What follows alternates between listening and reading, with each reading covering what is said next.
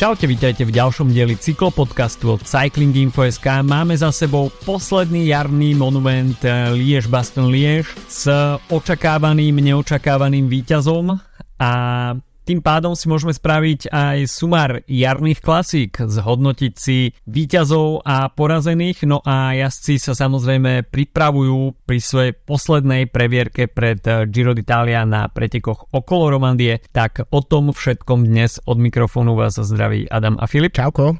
No a poďme na to, pretože uh, klasikárska jar má za sebou posledné, poslednú veľkú zástavku Liež Baston Liež, preteky, v ktorých mohol Tadej Pogačar skompletizovať ardenský triptych, ktorý naposledy získal Filip Gilbert a už je tomu teda 12 rokov a musíme povedať, že už je tomu 13 rokov, pretože Tadejovi Pogačarovi sa to nepodarilo. No a na druhej strane Remco Evenepoel sa opäť uh, ocitol v roli záchrancu uh, Sudal Quickstep a ich jarnej klasikárskej kampane, tak e, všetky oči boli na Remkovi a Tadejovi Pogačarovi, no a na Tadejovi Pogačarovi bolo asi až e, toľko očí, že ho to nejako ťahalo gravitačne viacej k zemi, no oh. a než sa preteky začali nejakým spôsobom rozuzlovať, tak uh, sa rozuzlili až príliš skoro. Špecifikum toho je tiež, že, že to je vlastne novinka, že vidieť padnúť Pogačara, tak čo ja viem, najbližšie k nejakému kvázi zraneniu alebo niečom za tie posledné 3-4 roky, tak bol v podstate len v Láni na turne, ak si dobre pamätám, eh, keď... Tam, keď... tam uh, skutočne anieli strážni ho niekoľkokrát dvíhali zo zeme pomyselne. Hej, takže v tom je to podľa mňa také, že uh, napriek tomu, že ne, ne, nemôžeme ani nechceme asi úplne uberať z nejakého akože lesku toho víťazstva Remka, tak uh, myslím si, že tohto ročné Liež mužské bude určite, ak si ho budeme pamätať, tak si ho budeme pamätať ako keby bolo, čo by bolo keby, hej. Uh, pretože myslím si, že sme sa všetci dosť uh, vyhajpovali predtým na ten súboj uh, Pogačara s uh, Evenepoelom, na ktorý sme, ktorý sme ešte v takejto podobe úplne nevideli a, a konečnom dôsledku v 180 km pred cieľom sa rozhodol pretekoch, aj keď uh, ja musím povedať, že to deň, ktorý som strávil v aute uh, medzi uh, Bratislavou a Popradom, tak eh, keď som sadol do auta, um, tak som pozeral eh, Pro Cycling Stats tie, ten, ten, ten live feed, čo tam býva počas pretekov uh-huh. a videl som, že Pogačar padol a odstúpil a hovoril som si, no dobre, je vybavené. A v momente, kedy som vystúpil z auta uh, v Poprade a išiel si pozrieť, uh, tak som si hovoril, že ne, nemusím ani riešiť, že idem sa pozrieť, že ako to aktuálne vyzerá, že nejdem proste si pozerať od neviem, 50 km do cieľa, ale tak. A bol som prekvapený, že ešte v tej chvíli Remko nebol sám na čele. V to, zapol som to v, v tej situácii, keď tam bol hlavne tratník viditeľný uh-huh. vpredu a bol som veľmi prekvapený, že, že, že už tam nemáme, že, že, že vlastne som si hovoril, že OK, možno s tými pretekmi sa ešte niečo stane a že to nebude iba Remkové solo. No a potom koľko? 5 minút na to už bolo vybavené a vlastne to, akým spôsobom sa, keď, keď vlastne Pitcock svojím spôsobom Katy kapituloval a povedal si, že radšej ako ide ťahať, sa ťahať na kolese Remka, tak, tak ide bojovať o pódium, tak, eh, tak v tom momente bolo, že úplne definitívne eh, vybavené. A ten, ten, ten, ten tá rýchlosť, ako rástla, rastol ten náskok Remka na, na zvyšok pola, tak bol, to bolo jak, no neviem, no proste z počítačovej hry svoj, svojím spôsobom. A, a to je vlastne, um, preto možno sme boli trošku ochudobnení o nejaké akože väčší, väčšie vzrušenie, čo sa týka tej pretekov. Napríklad uh, ženské preteky, ktoré boli pár hodín predtým, kde sa podarilo um, Debbie Vollering to, čo sa Pogačovi uh-huh. nepodarilo teda vyhrať ten triptych, hetrik ardenský, tak uh, uh, tam to bolo akože áno, keď tam bola Elisa Longoborghini z Demi Vollering v posledných metroch, tak asi málo kto by si stavil na Elisu Longoborghini v tej situácii, pri v tej forme, ktorú aktuálne má Demi Vollering, ale aspoň tam bol náznak e, nejakých, e, nejaké akcie a zatiaľ čo toto bolo presne akože e, také učebnicové príkladové víťazstvo Nemka Evenepoela, dlhé solo a totálne rozbitie konkurencie. V podstate odkedy ho registrujeme ako juniora, tak toto je spôsob, aký vyhráva preteky a len sa to potvrdilo aj teraz um, pri jeho obhajobe na uh, Liež. Čo myslím, že inak to solo bolo ešte dlhšie ako v Lani, ak, sa mi, ak, sa mi, ak si dobre pamätám. Mm. 30 km bol teraz. No. 30 km Taký štandard. no v podstate, uh, videli sme od Remka to, čo sme videli od Tadeja Pogačara posledné týždne, čiže absolútna dominancia voči konkurencii. Určite v mnohých hlavách sa odohráva ešte stále otázka, čo keby Pogačar nespadol a určite by to bol oveľa zaujímavejší priebeh tých posledných kilometrov. Myslím si, že na Laredut by sa určite preteky nerozuzlili a možno by sme išli aj do šprinterského finiša ale to, to sú by Remko, skutočne... To by Remko asi nechcel. Neviem, že... To by Remko asi nechcel, uh, pretože tam by asi Tadej Pogačar bol silnejší, ale to sú už samozrejme špekulácie. Ostáva iba dúfať, že na odvetu príde budúci rok, ale veľká škoda pre Tadeja Pogačara, pretože ten ardenský triptych bol skutočne na dosah a až teraz si možno tak uvedomujeme, že ako je to ťažké uh, ovládnuť takéto tri prestížne preteky v priebehu 8 dní. Nejde len o konzistentnosť a o aktuálnu formu, ale človek musí mať aj šťastie, mm. pretože môže sa pritrafiť hocičo, tie preteky sú dlhé, sú nervózne a jednoducho pokiaľ neklapne všetko dokopy, tak uh, môžete mať akúkoľvek formu a uh, jeden hlúpy pád a celé, uh, celá tá snaha a všetok uh, ten entuziasmus uh, sa náhle stráca, ale Tadej Pogačár si myslím, že to zobral celkom športovo a uh, po podstúpenej operácii tak uh, hneď už postoval fotky vysmiatý, takže nerobí si z toho ťažkú hlavu. Otázne je, ako to Talia Pogačara uh, zasiahne do zvyšku sezóny. Objavili sa už aj hlasy, Filip Žilber hovoril, že toto je typ veľmi nepríjemného zranenia. V podstate uh, blbé na tom je, že tými dlaňami držíte riaditka, mm. takže, takže tam akékoľvek otrasy, uh, respektíve nejaká, respektíve keď to nie je doliečené úplne na 100%, tak uh, spôsobuje to problémy, nepohodu a môže to ovplyvniť nielen teda zvyšok sezóny, ale dajme tomu aj uh, ďalšie mesiace, respektíve roky. Tak, uh, Tuto ti, skočím ti do toho toho, ale veľmi niečo Ty podobné. Ty asi vieš svoje.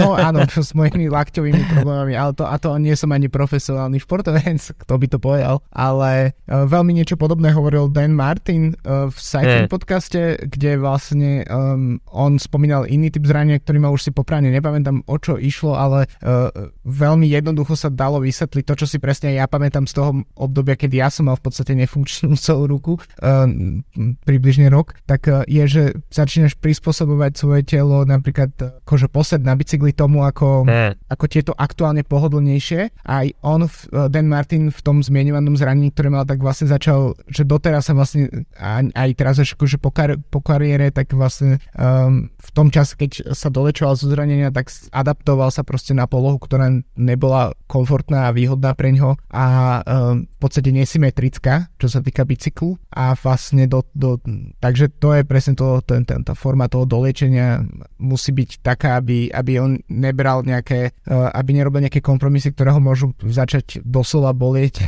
o napríklad o rok, dva alebo aj 5 kľudne, takže to je, uh, to je presne to. Takže uh, ja si tiež nemyslím, že, že by, ako samozrejme cyklisti o tom vedia viac, ja si nemyslím, že to je nejakým spôsobom až tak veľmi obmedzujúce pre Pogačara, možno mu to na druhej strane dokonca môže aj trochu pomôcť, pretože pri jeho tej neposlednej pova- neposlednej povahe, tak uh, to je nejaká forma oddychu, ktorá teraz bude musieť prísť. Um, do Tour de France niekoľko týždňov, medzičasom on mal v programe len uh, domácu túr okolo Slovenska, um, takže v podstate nejaký jeho program to aktuálne neobmedzuje a samozrejme uvidíme, ako to bude vyzerať uh, keď sa začne túr, ale niekedy sa stáva, že keď sa veci dolečia bez problémov a bez konsekvencií, tak uh, dlhodobých, tak vlastne ten oddych môže tým jazdcom pomôcť a môžu sa vrátiť uh, silnejšie ako predtým. Uh, myslím si, že nikdy na, uh, my dva nezabudeme na víťazstvo Meta Heymana v Rube, ktoré uh-huh. na, nastalo pár týždňov po tom, čo, čo sa dochramal, myslím, na omlupe. To, tak niečo môže, môže pripraviť aj Pogačar. Tak pozri sa, je čas teraz opäť na kolumbijské bary pre Tadeja Pogačara a potom si sadne zo párkrát na bicykel na vysokohorskom kempe a je na Tour de France e, v plnej sile. Všetko sa bude e, orientovať na tretí, na tretí týždeň, takže času je tam celkom dosť, ale žart, žarty bokom. Dva mesiace do Tour de France, tento rok začína Tour de France presne 1. júla a to si myslím, že je taký celkom hraničný termín, ale a že niekto, kto by mal stihnúť tú prípravu, tak e, kto iný ako Tadej Pogačar. Možno bude aspoň Takže... na úrovni s ostatnými. Možno začne Tour na úrovni s ostatnými a začne sa naplno a postupne sa bude pridávať. Takže OK, nemusí to byť úplne zlé. Každopádne vráťme sa k Remkovi, lebo v, bola by škoda nerozobrať e, Eh, ten jeho výkon a venovať sa iba Tadejovi Pogačarovi a čo by bolo keby, ale Remko uh, už len to, že nastúpil v uh, bielom komplete, tak uh, uf, to keď som videl a OK, no, keď je to ešte počas slnečného počasia, tak s prižmúrením všetkých očí ako fanúšik Maria Cipolliniho, tak uh, OK, a 90. roky, ale uh, keď si to dáš do dažďa, tak uh, pôsobí to všelijako. Každopádne... je to, že, že väčšina z nás pozera teraz preteky na, na obrazovkách vo veľkosti tabletov alebo dokonca mobilných telefónov, takže až vieš, ja si... Nie, ja nie občas, je priestor na detaily. Hej, málo kedy pozerám na obrazovke, ktorá má viac ako, ja neviem, 13 palcov, takže povedzme, je to, to je celkom v pohode. Uh, Remko si myslím, že sa zhostil tej úlohy obhajcu uh, prvenstva na Liež uh, skutočne tak, ako sa patrí a nespoliehal sa na nikoho iného. Samozrejme opieral sa tam o perfektnú prácu celého týmu, ktorý bol zložený okolo neho. Rozkaz zneli jasne, videli sme už počas týždňa na Valonskom šípe, že Patrick Lefevre sa išiel pozrieť na svojich zverencov priamo popri trase, keď tam stal so založenými rukami a ten jeho výraz v tvári zodpovedal doterajším výsledkom uh, Vlčej svorky na jarných klasikách, ale to, čo sa nepodarilo na Valonskom šipe, tak nakoniec sa klaplo dokonale opäť po ruku na Liež Baston Liež a Remko v majstrovskom drese potvrdil, že je to skutočne fenomén aktuálnej doby a na veľkú radosť uh, belgických fanúšikov a aj samotného tímového šéfa. Opäť uh, dvíhal ruky nad hlavou po uh, fenomenálnom výkone a dá sa povedať, že tá jeho akcelerácia atak na Laredut sa očakával a jediný Tom Pitcock bol schopný mm. vysieť mu na zadnom kolese ale videli sme, že stačilo niekoľko stoviek metrov potom a ako náhle sa zdvihol sklon cesty, tak uh, Remko ani nemusel sa zdvihnúť zo, sedla, zo sedla a Tom Pitcock sa nejakým spôsobom dropol sám, pretože už uh, bol taký čas v červenom, že uh, jednoducho Remkovi stačilo udržiavať uh, veľmi náročné konštantné tempo a striasol sa aké, akejkoľvek konkurencie a potom už v podstate jeho náskok iba narastal 3 km pred cieľom už uh, sa iba vyjazďoval a usmieval sa do kamery, tam už bolo úplne všetko jasné, takže uh, Remko pripisuje si ďalší monument a opäť uh, vyslal signál uh, Primožovi Rogličovi, že na Gire to bude mať uh, tento rok aj spolu s celým jumbom uh, veľmi ťažké. A Remko sa namosal a sám som zvedavý, že ako sa to premietne aj vzhľadom na blížiace sa Giro, čo je tu čo by kameňom dohodil. No, um, hej, je, presne, ten, tá, tá forma pred Girom je, je veľká, v podstate v každých pretekoch s výnimkou San Juan, ktoré, ktorý štartoval túto sezónu, tak uh, bol nejakým spôsobom dominantným alebo minimálne veľmi výrazným uh, článkom v tých pretekoch. Keď si spomínal Quickstep a Lefevra, tak uh, je zaujímavá tá transformácia toho týmu, že uh, naozaj, že to ako bolo také typické víťazstvo pre Remka, ale bolo vidieť, uh, ten tým bol veľmi výrazný, aj veľmi výrazne pracoval z, v podstate robil to, čo Quick, čo zvykol Quickstep robiť v, pred niekoľkými rokmi v Belgicku, aj toto je v Belgicku, ale vieš čo myslím, na kockách. Um, a dokonca aj taký jazdec ako Alaphilippe, ktorý teda je ten zlý syn Quickstepe, aspoň teda v očiach uh, Lefevra, tak, uh, tak dokázal... Darmož hráč. Presne, darmož hráč. Tak dokázal v podstate prispel svojou troškou pre, k tomu víťazstvu. Uh, výrazný bol aj, aj taký tí main, main známi hráči ako Ilan van Wilder, uh, Louis Fervák a podobne. Takže aj keď to bolo dlhé solo a v podstate sa to očakávalo, tak je to, je to určite tímové víťazstvo. A toto zase presne, ty si niekde na úvod hovoril o tom, že um, opäť druhý rok po v podstate Remko zachránil tú jar pre Quickstep a uh, to je presne o toho hodnotenia. Ja to tu podľa mňa opakujem skoro v každej epizóde, keď sa venujeme jednodňovkám a monumentom a podobne, že um, spätne uh, vyhral monument Quickstep, vyhral dva, dva monumenty, vyhral Thunderpool s Alpesinom a um, jeden monument vyhral Pogačar a Jumbo Visma, ktorý, o ktorých sme aj my boli, sme vlastne spievali ódy v podcaste na nich, tak, tak, tak ich najväčšie víťazstvo je práve po mne Ken Velgem, keď si to tak vezmeme, čo sa týka veľkosti pretekov. Tomu sa ešte určite dostaneme, keď budeme hodnotiť nejakým spôsobom túto jar, ale je to ako keby z pohľadu nejakých uh, historických kníh, kronik alebo toho, čo si pozrieme na Pro Cycling Stats, tak v podstate toto je asi to hlavné, čo si zapamätáme z, z, z tohto roku, že nie je to, že Quickstep sa trápil v preteku, kde by sme očakali, že sa v minulých rokoch písa teda rozhodne netrápil, ale mm. skôr to, že, že sa im podarilo nejakým spôsobom zachrániť tú sezónu a je dosť možné, že, uh, že o mesiac uh, bude Remco slať titul z Gira a v podstate už nemôže byť ani reč o tom, že by Quickstep nebol v podstate uh, nebol úspešným tímom. Oni v podstate ustúpili z tých pozícií, na ktoré sme boli zvyknutí, ale um, tá transformácia postupná týmu na Ardensko Grand Tour tým, tak, tak je v, plno, v plnom procese a ak bude Remko pokračovať s takýmito, s takýmito výsadkami a zároveň zostane lojálny pre tým Lefevra, tak asi to tak aj bude musieť byť. Jednoducho sa Quickstep premení na Grand Tour a šprinterský tým podľa mňa a tie, a tie kockové klasiky už tam jednoducho nebudú zapadať do toho konceptu a vypadnú z, z, z toho, čo, v čom budú potrebovať a chcieť byť úspešní. Netreba tiež zabúdať na to, že je to belgický majster sveta v dlhom drese, v belgickej jednodňovke. Um, myslím si, že sponzory budú radi, aj keď Quickstep nevyhrá preteky ako neviem, Dvars a Kurne a podobne, ale keď majú belgického majstra sveta, ktorý uh, vyhral monument ako je Liež, tak je to, myslím si, že aj Quickstep, aj iné firmy, ktoré ktoré vyrábajú veci do, do domácnosti, tak,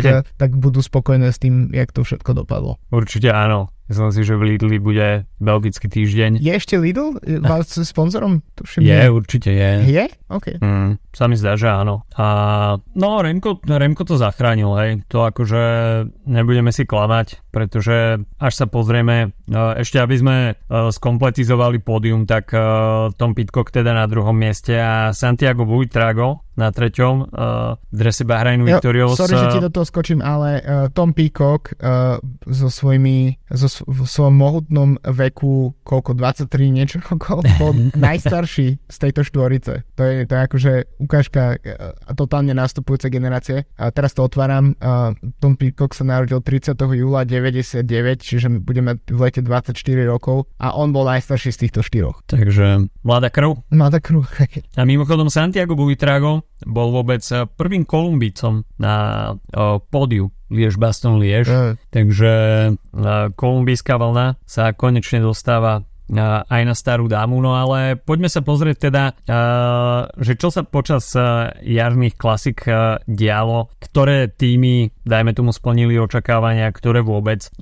Asi by sme mohli začať týmom Jumbo Visma, ktoré dá sa povedať, že od prvých dní, od otváracieho víkendu na seba putalo pozornosť, pretože uh, tú perfektnú uh, fazónu uh, zo začiatku oštartovali Dylan van Barle, ktorý dominoval na omlop a od deň neskôr tiež Benot víťazne. A dá sa povedať, že od tohoto momentu sa zdalo byť Jumbo extrémne silné, pretože Fan Barle s Benotom na nich potom perfektne nadviazal Chris Laporte eh, s Voltom Fanartom a už pred eh, Milanom Sanremom sa začalo špekulovať, eh, že kto z tejto dvojice bude mať návrh, avšak nakoniec sme mali možnosť vidieť, že Matej van der Poel bol absolútne proti a solo víťazstvom si prišiel po prvý monument v sezóne, takže ale na Jumbo nejakým spôsobom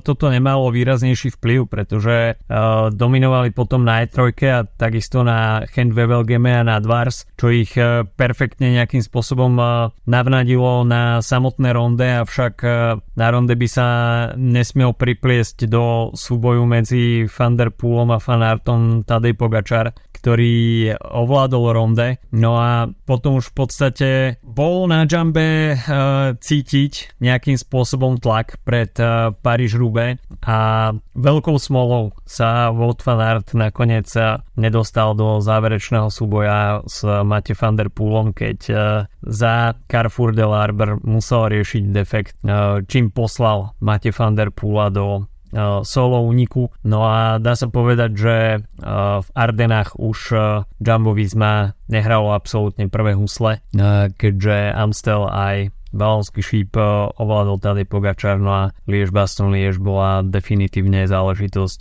Remka Evenepula, takže uh, Jumbo Visma, hoci vyhrali uh, 5 pretekov, tak uh, nejakým spôsobom uh, tam ten moment chýba, uh, ale až by sme mali prihliadať na to, že kto mal najsilnejší klasikársky tým, tak, tak to bolo jednoznačne Jumbo. Určite a to, to je aj podľa mňa väčšie ako keby, myslím si, že ak sa Jumbo na to pozorú realisticky a nebudú si hovoriť, že OK, tak nevyhrali sme monument, ale boli sme najsilnejší, najvýraznejší tým tejto jary, tak je to niečo, na čo môžeš stávať.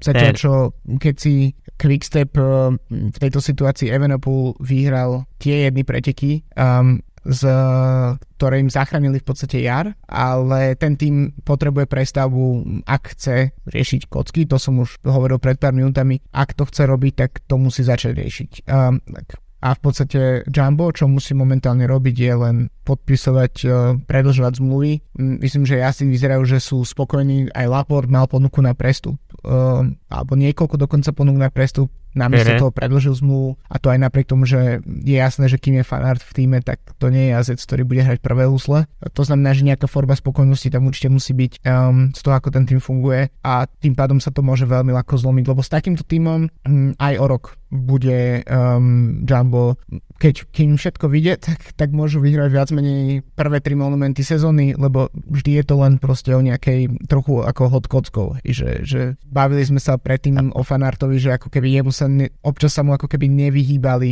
uh, tie problémy, ktoré sa často ako keby vyhýbali zázrakom um, ja som ako je Thunderpool um, a stávajú sa im v úvodzovkách nešťastia, ktoré, ktoré pri, hlavne fanartovi, ktoré, ktoré ich pripravujú o veľké víťazstva, ale môže sa kľudne stať, že, že v budúcu sezónu jednoducho fanart bude silnejší. To je podľa mňa, to už, to už len hovoríme o nejakých že marginu rozdieloch medzi, medzi fanarpoolom a fanartom. To môže byť naozaj že pol percenta, ktoré môžu zmeniť kompletne to, ako to pôjde ďalej. Takže to je pre mňa taká vízia, že, že Alpecin Phoenix napriek tomu, že to nie je tým iba Thunderpoola a videli sme to aj v Rube s um, Jasperom Philipsonom mm. a s ďalšími jazdcami, tak um, predsa len ten plán, takto plán A je možno silnejší alebo rovnako silný ako v Jumbe, ale plán B je už potom výrazne slabší. Um, pretože plán B v Jumbe je ďalších 5, ďal, 5 alternatív, povedzme. že môže to byť Laport, môže to byť uh, Tischbenut, môže to byť uh, uh, samozrejme uh,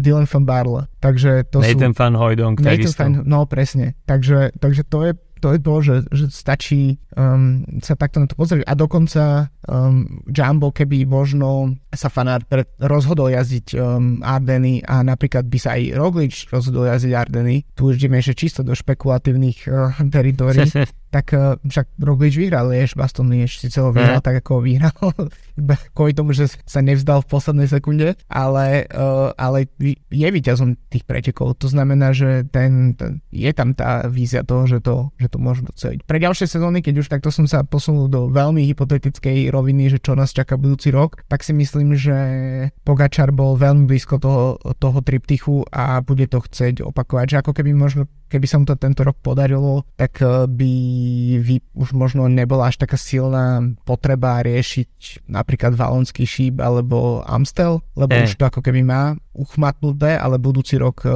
tým pádom, že sa mu nepodarilo dať všetky tri, tak je tam ako keby ďalšia motivácia pre tých zberačov Uvidíme, čo bude o rok. Uh, každopádne no, výraznú téma, stopu. Čo bude o rok? uh, o tom sa môžeme pobaviť uh, v off-season. Ja už mám v hlave nejaké špekulácie aj ohľadom uh, Pogačara. Uh, ale späť uh, k tohto ročnej jari výraznú stopu zanechal uh, v jarných mesiacoch za sebou aj tým uh, Alpesin a konkrétne dvojica Máte van der Poel a Jasper Philipsen. Od tejto dvojky sa to jednoznačne očakávalo. A Máte van der Poel bol neuveriteľne efektívny. V podstate na všetkých pretekoch, ktorých štartoval, až si odmyslíme Show de Prise, kde robil domestika a Jasperovi Philipsenovi, ktorý preteky vyhral a Strade Bianche, kde skončil 15. mimo top 10, tak ovládol dva monumenty Milano Sanremo, takisto Paríž Rubeno a na E3 a aj na Ronde bol druhý, takže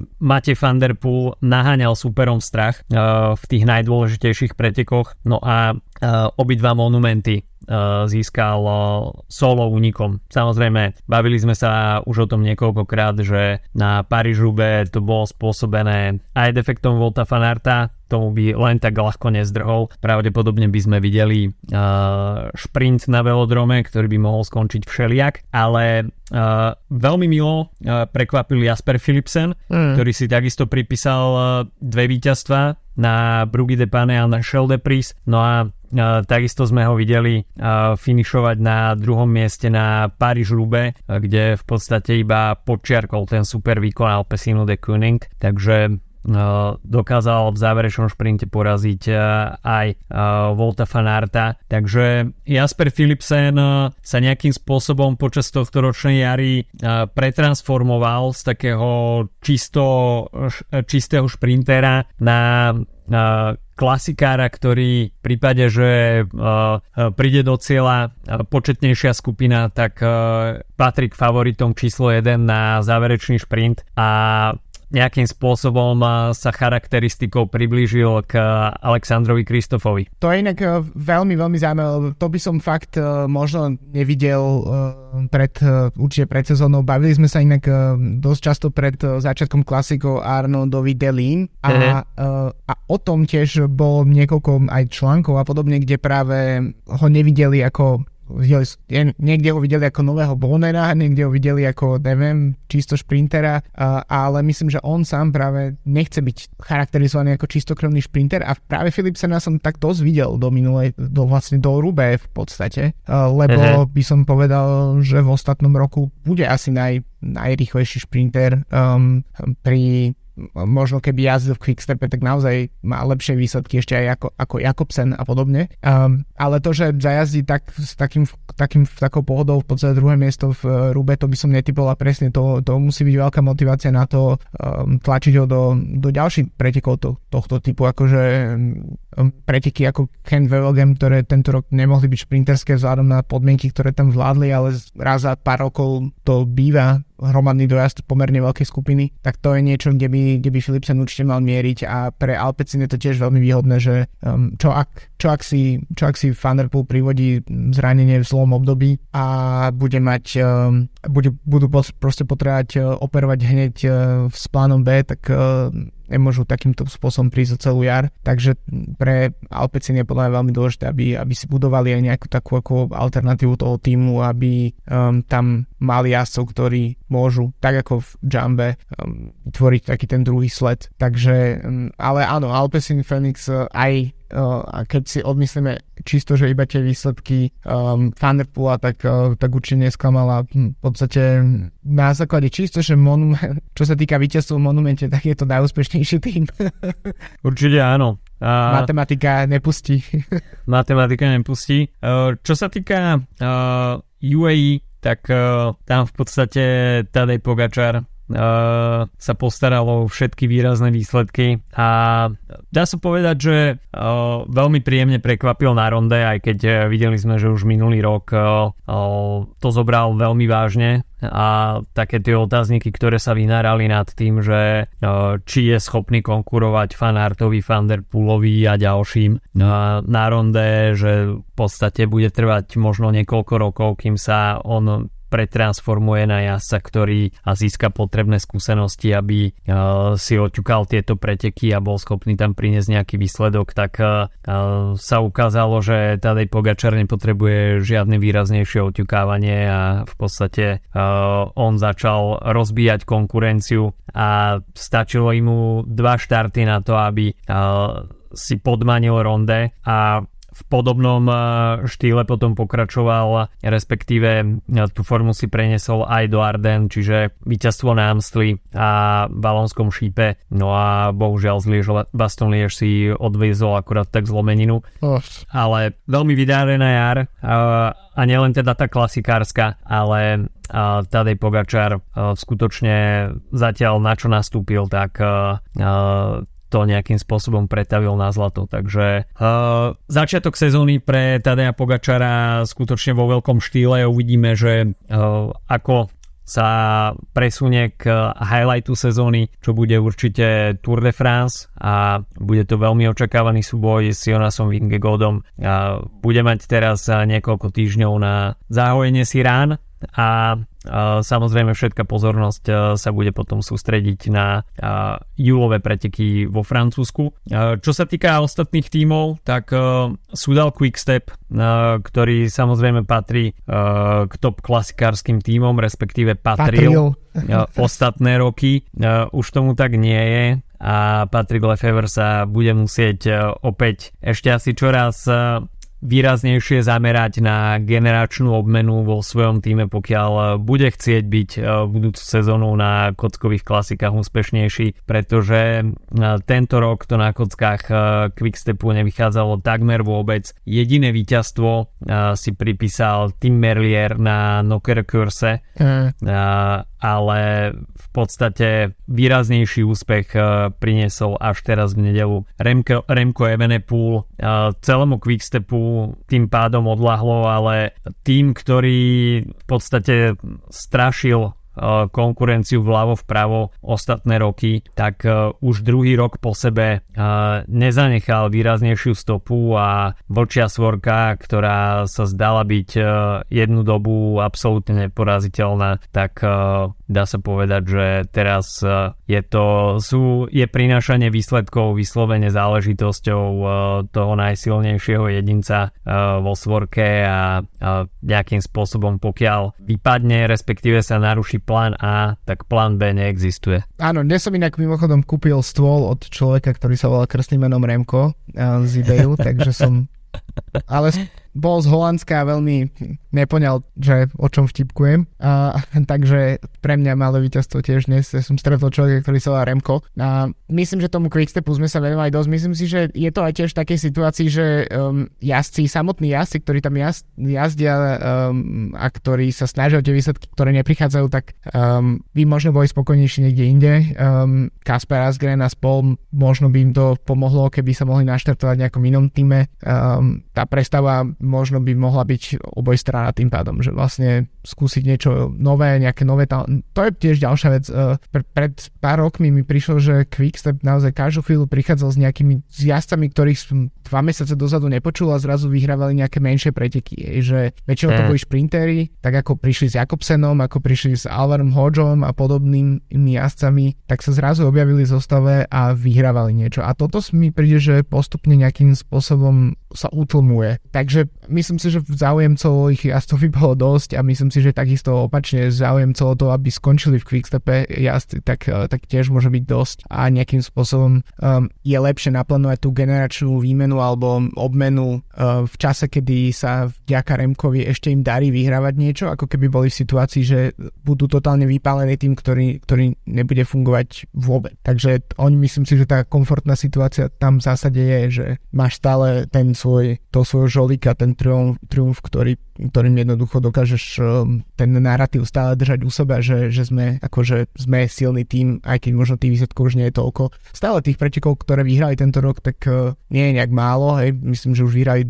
dve desiatky pretekov, uh, aj menších, tak, tak to je tiež hovorí za seba, len to nie je to, to, to čo my hlavne dvaja, čo si najviac ideme. Um, za mňa ešte, čo sa týka nejakých tímov, tak rád by som spomenul možno Ineos, pretože pre mňa bol v posledných roku dvoch dvoch uh, takým najväčším objavom klasikárskej sezóny a myslel, myslel som si, že to nejakým spôsobom uh, budú na tom stavať uh, v podstate mimo toho, že uh, Pitcock vyhral Strade Bianche, čo je samozrejme obrovský výsledok, však to je, sú preteky, ktoré podľa mňa tým, ako ich vnímame, tak sú len tesne pod, monu, sú tesne pod monumentom, um, tak uh, práve jeho zranenie ktoré ho vyradilo na niekoľko týždňov z tak uh, obmedzilo tie výsledky, ale nebolo vidieť ani iných veľmi jazdcov, Narvaez a podobne, ktorí, ktorí dobre vyzerali minulý rok. Najvýraznejší teraz zostal Filipo Gana, ne. hlavne na Rube a na Sanreme. A myslím si, že tiež presne, ak, uh, ak by sa im podarilo získať jedného, dvoch jazdcov, napríklad taký nejaký Asgrenu podobne, uh, to hovorím len ako taký príklad, tak, tak ten tým by nebol len odkazaný na vlastne Pitcocka. To je to, čo som hovoril v súvislosti s Alpecinom, že, že vlastne um, Jumbo je ten tým, ktorý si vystávalo v posledných rokoch veľa možností, plán A a potom niekoľko plánov B. Väčšinou tým, u väčšiny tímov je plán B veľmi neurčitý. Takže pre mňa trošku sklamanie z, um, od, um, od Ineosu, ale napríklad uh, keď hovoríme o takých čiastkových výsledkoch, tak uh, naopak tento rok celkom dobre uh, vypálil pre IF napríklad, čo uh-huh. je kde by, to už sme už roky v podstate nevideli nejaké akože výraznejšie klasikársky úspech a um, tvoj nový obľúbenec Ben Healy um, bol veľmi výrazný vo všetkých ardenských pretekoch, preto Nelson Paules bol výrazný na kockách, čo by sme možno tiež uh-huh. predtým úplne neodhadli. A, takže aj takéto týmy sa nejakým spôsobom zobudzajú a nahradzajú tú tú, tú starú školu. Ben Healy, ako si už hovoril, tak uh, v podstate na jarných klasikách uh, prvýkrát na seba upozornil víťazstvom na Grand Prix, Grand Prix Industria uh, Artigianato v Taliansku, no a potom v podstate cez druhé miesto na Brabánskom šípe a na Amstli a zaznamenal teraz na Liež Bastogne 4. miesto Nelson Pavos bol veľmi výrazný na kockových klasikách, takže pre IF veľmi dobrá jarná kampaň. Čo sa týka ďalších tímov, tak Arže Desar, Dorian Godon zvíťazil na Brabanskom šípe, ale opäť sme mali možnosť vidieť, že o, taká tá stará garda o, v Ažedezar v podobe Grega Fanavrmeta alebo Olivera Nesena výsledky nepriniesla. A každý a rok to bude horšie.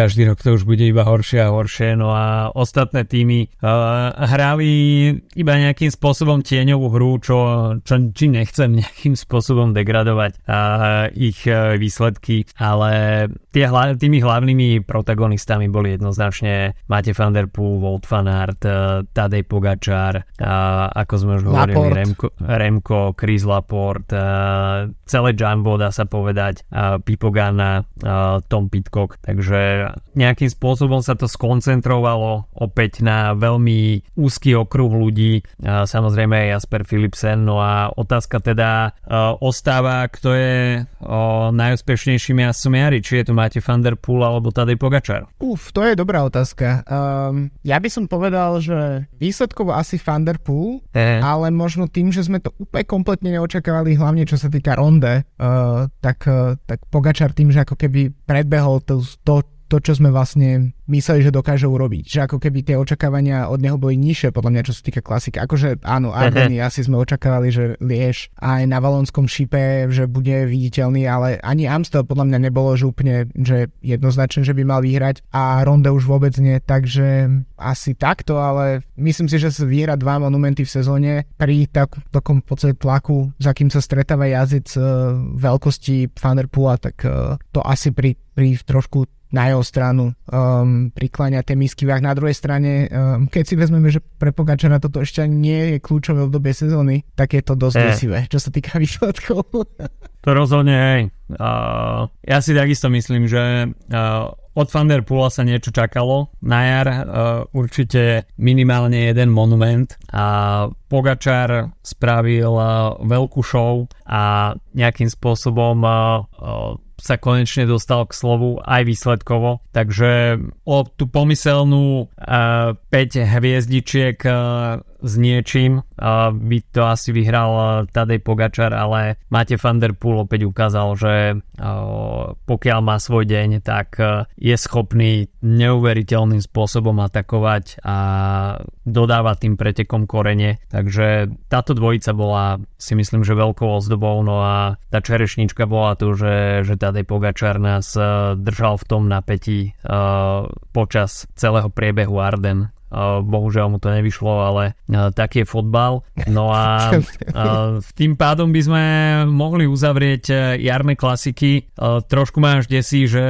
teraz budeme čakať 10 e, mesiacov na to, kým, kým sa spustí ďalšia klasikárska kampaň. ale... ale prichádza Giro zase ale prichádza Giro, takže Amore Infinito uh, za chvíľočku. No uh, skôr než sa pozrieme na preteky Tour of Alps, ktoré si v krátkosti zhrnieme, tak si spravíme krátky coffee break s partnerom nášho podcastu slovenskou pražiarňou Kofeín. No a tento týždeň som mal na Mlinčeku Ugandu Masíra v svetlom prážení. No a toto je káva, ktorá vyhrala prvé miesto v cuppingovej súťaži v Ugande čo samozrejme e, Uganda je jedna z afrických kávových veľmocí. No a e, táto káva je z regiónu Mount Elgon, čo je v podstate na hraniciach s Keňou. Vulkánová sopečná pôda, takže perfektná, perfektné podmienky pre pestovanie kávy. No a táto káva je spracovaná suchou anaerobickou fermentáciou, takže kto má rád tento typ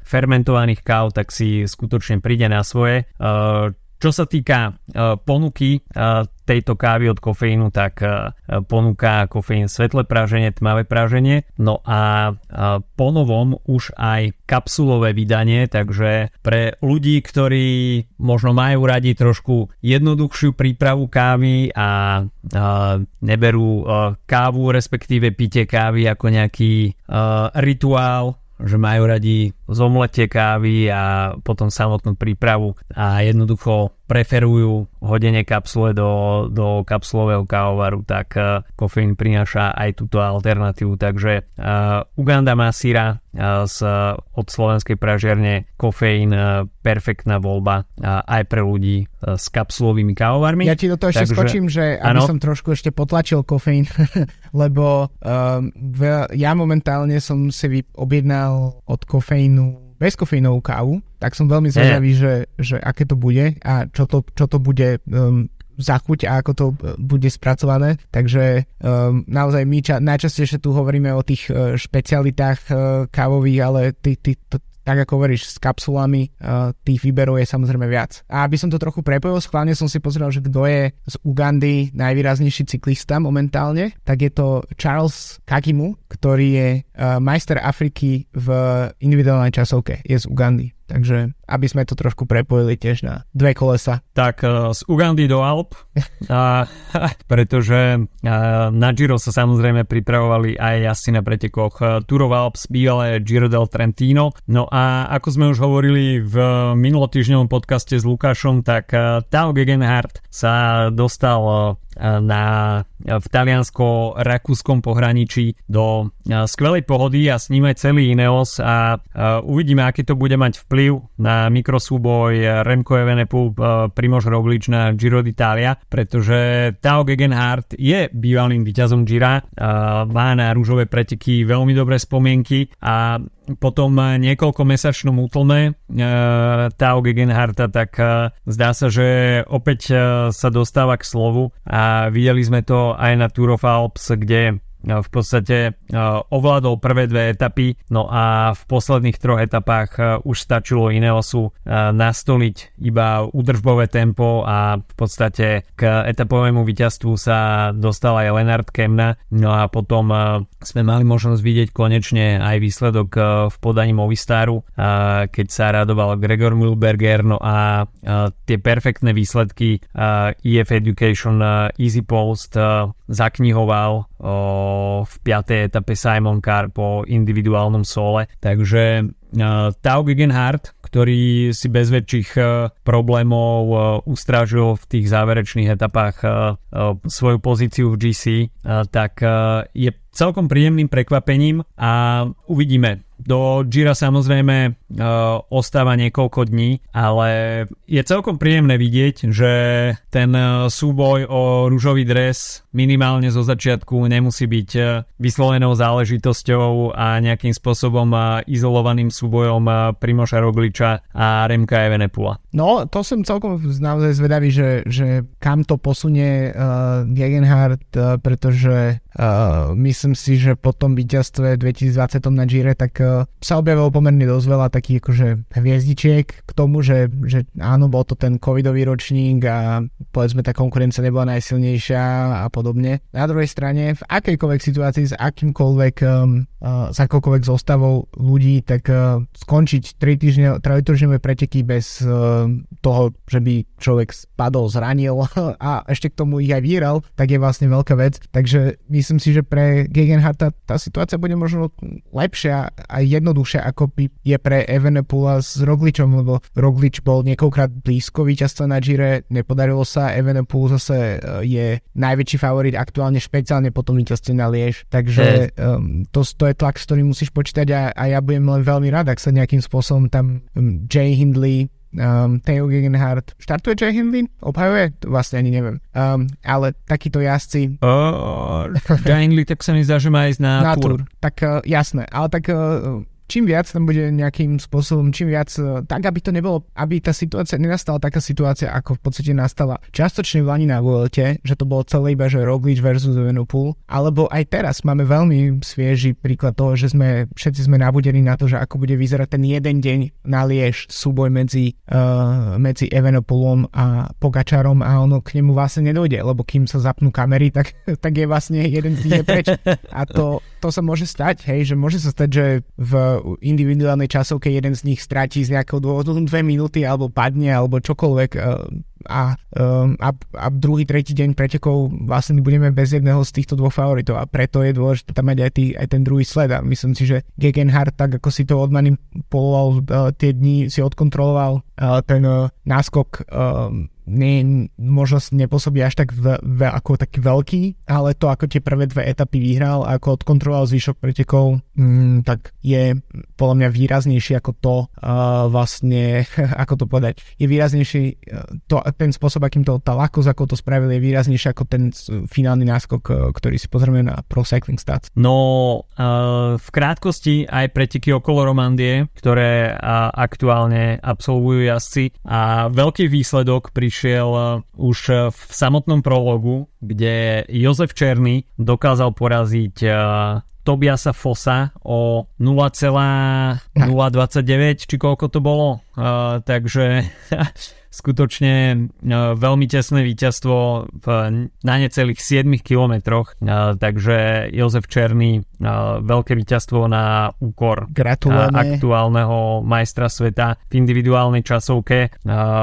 A dá sa povedať, že perfektný výkon Sudal Quickstep počiarkov potom tretím miestom aj Remy Kavania, takže opäť sa ukázalo, že napriek tomu, že Quickstep ustupuje zo svojich pozícií na na jarných klasikách, tak čo sa týka individuálnej časovky, tak uh, stále uh, má kvalitných jazdcov a aj kvalitný materiál, čo pri individuálnej časovke je nezanedbateľné. No a dá sa povedať, že uh, úspešní jazdci z štvrtej Grand Tour uh, pokračovali v Ukradol úspešnom ťažení.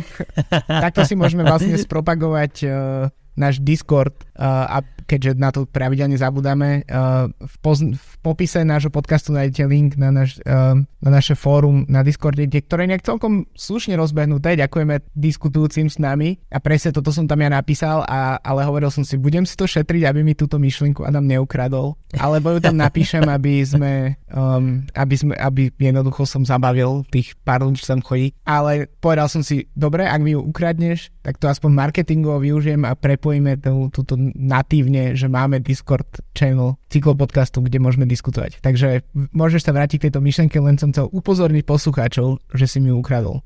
Takže pokiaľ chcete podobné hlášky uh, zdieľať s nami, tak uh, pokojne pozývame vás na, na Discord. No a uh, Ethan Vernon uh, teda ovládol etapy číslo 1, keď uh, mu tam v podstate tímoví kolegovia vylakťovali doslova pozíciu uh, až na metu 200 metrov pred cieľom, kde už to bolo pre neho pomerne dosť jednoduché. A vyzliekol Jozefa Černého zo, z dresu vedúceho jazdca, čo samozrejme v Quickstepe vôbec nevadí. Veľkou kuriozitou tejto etapy bola šprinterská skupinka, ktorá mala nejaké manko na, na peloton, respektíve hlavnú skupinu, no a motorka ich zaviedla trošku, trošku mimo, mimo trasu a tým pádom stratili aj nárok na bojovanie o víťazstvo v etape ale bolo celkom vtipné sledovať asi 30 jazdcov, ktorá nejakým spôsobom sa snažila dohovoriť s motorkárom. To že, sa ti na futbale nestane. že káde vlastne majú ísť, to sa ti teda na futbale fakt nestane. A, ale cyklistika prináša Jeden tým pošli aj... na zlý štadión na tréningovú plochu. Občas sa stane, uh, že, že napríklad uh, týmy majú rovnaké dresy alebo veľmi podobné no. dresy a skôr je to už uh, taká rarita, ale videl som zo pár takých, uh, takých situácií, že domáci museli požičať svoje nejaké dresy na vonkajšie zápasy a, a hralo sa takto, takže... Tu, tu, tu uh, k tomu rovno dohodím ešte, keď už sme že totálne off topic. Uh, môj kolega z práce uh, Marek, ktorý je uh, rozhodcom hokejovým aj v um, napríklad v slovenskej extralege, tak mal zážitky z toho, ako pískal uh, nejaký svetový šampionát nižšej kategórie v Mexiku, kde počas, myslím, semifinálového zápasu im praskla brána uh, po, a museli zháňať v, v tamojšej obci, čo predpokladám, že v Mexiku je obec niekoľko stotisícová, tak, tak museli hľadať zvárača, ktorým počas zápasu do, dozvára dohromady tú bránku, aby mohli pokračovať v zápase. Takže áno, stáva sa všeličo aj v, v podstate v štandardnejších športoch ako cyklistika. No, v Mexiku by som očakával tak akurát, uh, neviem, v nejakej pinakoláde. ale roz, rozhodne nie zimný štadión. Uh, ale OK, no uh, späť na Romandiu. teda etapu číslo 1 uh, si pripísal uh, opäť Quickstep uh, vďaka Itenovi Vernonovi. Uh, čo sa týka GC, tak uh, tam samozrejme príde rozuzlenie až v ďalších etapách. Uh, no a veľmi zaujímavá môže byť, respektíve určite bude etapa číslo 3, ktorá bude opäť individuálnou časovkou tento raz o dĺžke necelý celých 19 km, ale v strede etapy bude stúpanie, ktoré rozhodne prinesie ťažšie chvíľky a aj výraznejšie časové rozdiely v rámci, v rámci GC. Takže v Romandii to ešte môže byť pomerne dosť zaujímavé. Čo sa týka favoritov, tak uh, so zaujímavou zostavou uh, prišla Bora Hansgrohe, je tam uh, Sergio Igita v drese UAE, je tam Adam Yates, takže uh, hoci Romandia bez nejakých úplne že výraznejších mien, tak dá sa očakávať, že tá konkurencia, ktorá sa tam zišla, si to rozdá v tých horských etapách a uvidíme zaujímavé rozuzlenie. No a ešte, čo sa sa týka preview, tak 1. Uh, 1. maj, 1. apríl, uh, uh, už tradične patrí pretekom Ashborn Frankfurt, uh, takže... Uh, Alexander Chris, uh, alebo exibícia Alexandra Kristofa. Alexander Kristof po 1500 krát uh, sa možno bude opäť vo Frankfurte radovať z víťazstva. Uh, nie, uh, uh, respektíve štartuje. možno áno, štartuje, uh, štartuje ale uh, 203 km, no a v závere sa samozrejme uh, v biznis štvrti uh, Frankfurtu dá očakávať šprinterský súboj, takže Alexander Kristof určite uh, nebude chcieť chýbať eh, v závere. Takže neviem, či chceš ty niečo dodať? O, myslím si, že už som narozprával dosť, ideme cez hodinku, takže dovidenia. dovidenia. Uh, stačilo na tento týždeň od nás všetko, no a počujeme sa budúci týždeň už naladený na Giro d'Italia pretože rúžové preteky sa nezadržateľne blížia. No a, a budúci týždeň už z preview Gira. Takže majte sa zatiaľ, majte sa zatiaľ pekne. Čau, čau. Čauko.